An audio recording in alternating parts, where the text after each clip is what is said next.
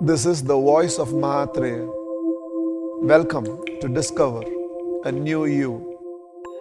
Wishing you most and more. There's this expression from Ramji.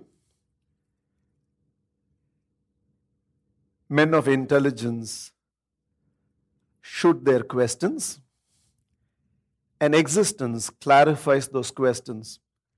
Absolutely true.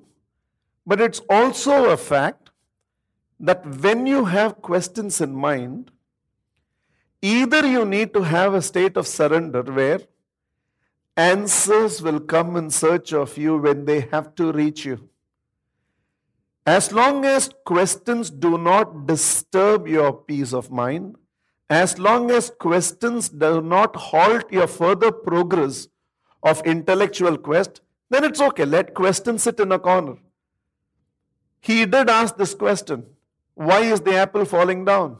It's not that he found the answer immediately, but the scientist in him continued to work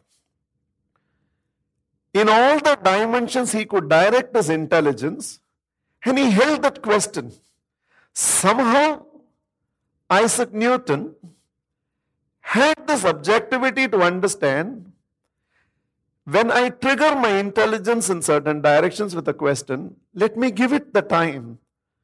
Answers will get magnetized towards that question.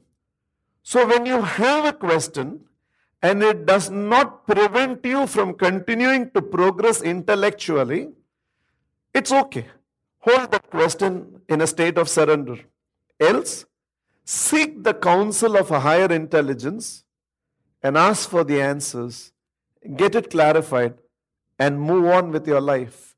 Never let an unanswered question nag you and make your intelligence impotent, that it's not allowing you to progress in directions you need to progress.